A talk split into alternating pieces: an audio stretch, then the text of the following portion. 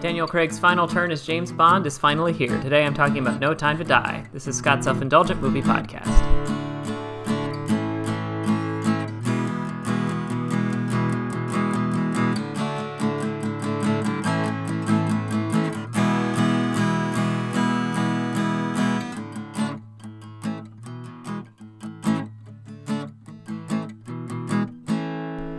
Hello, movie friends. Welcome to Scott's Self Indulgent Movie Podcast. I am Scott, and today I'm talking about No Time to Die, a long delayed, uh, hotly anticipated, and final installment of Craig's James Bond films. So, finally saw this with friends the other day, and I thought I'd give you. I'm gonna. This is one of two reviews. This is to be just kind of the generic one in case you want to go in relatively cold, and the next one's to be a spoiler-ish discussion of things that I thought worked and didn't work. So, without further ado, let's get started.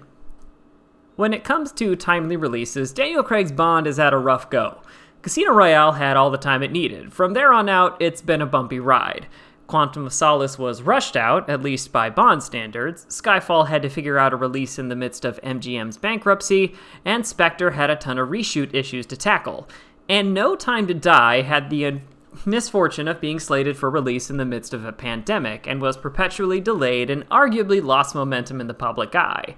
So now finally, we get the final chapter of Daniel Craig's Bond. So can it match the hype? Five years after the events of Spectre, Bond is enjoying an isolated retirement from his former life, his go to move at this point. But when he's given a chance to take down a former Spectre scientist, Bond re enters the spy game to finish the job he started and keep the people he cares about safe.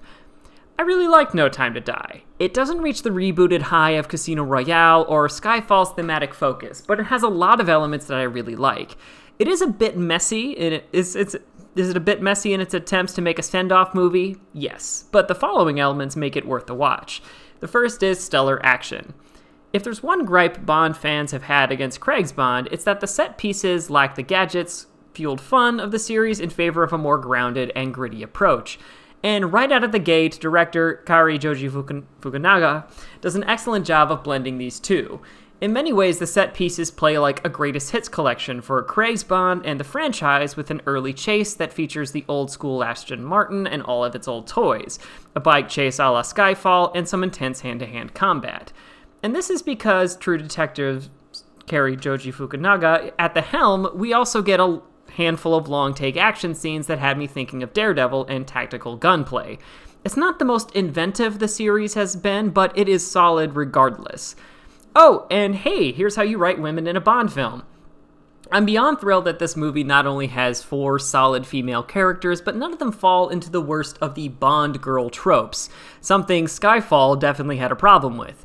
Of course, Lashana Lynch brings plenty of charisma and presence to her performance as the new 007, Nomi.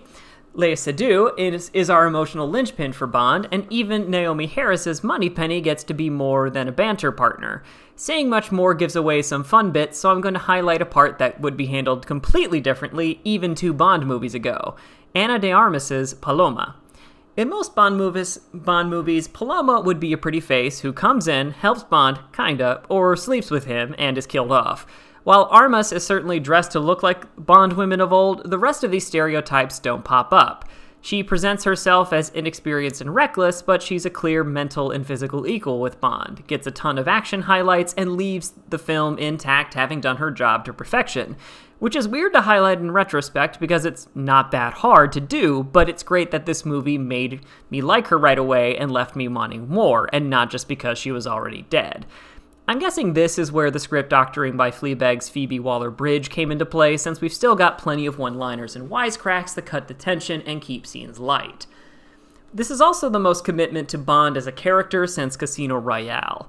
If Casino Royale was about cracking Bond's rough exterior and showing how it was built up again, No Time to Die removes every layer of Bond's artifice, and I really liked it.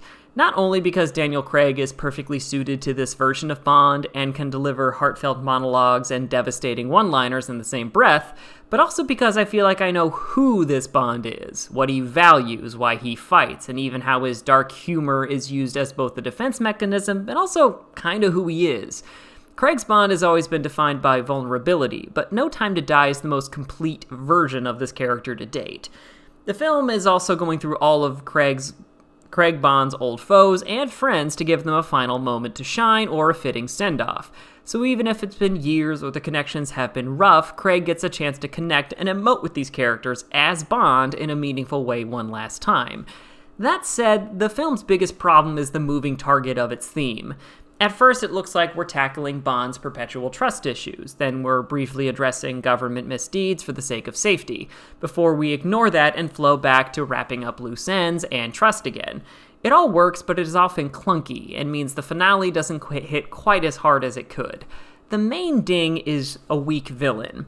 I wanted to like Rami Malek's Lucifer Safin a lot more than I did. In terms of his plans, lair, creep factor, and Malek's performance, he's near Silva levels for Craig's Bond. But so much of his origin and planning feels like a missed opportunity. This film, much like Skyfall, wants to show Safin as a dark shadow of Bond, someone who also wants vengeance versus Blofeld's goons, who uses unsavory means to get it done. But when it comes to larger plans, that's where the motivation is hard to piece out.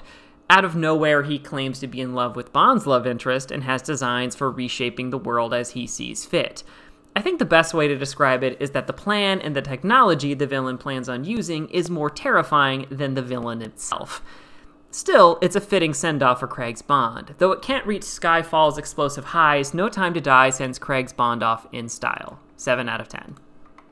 This has been Scott's Self Indulgent Movie Podcast. Thank you so much for listening. Don't forget to like, share, and subscribe wherever you get your podcasts. And don't forget to join our Facebook group, Scott's Self Indulgent Movie World, for the latest reviews, discussions, and more. See you next time, everybody, and stay safe.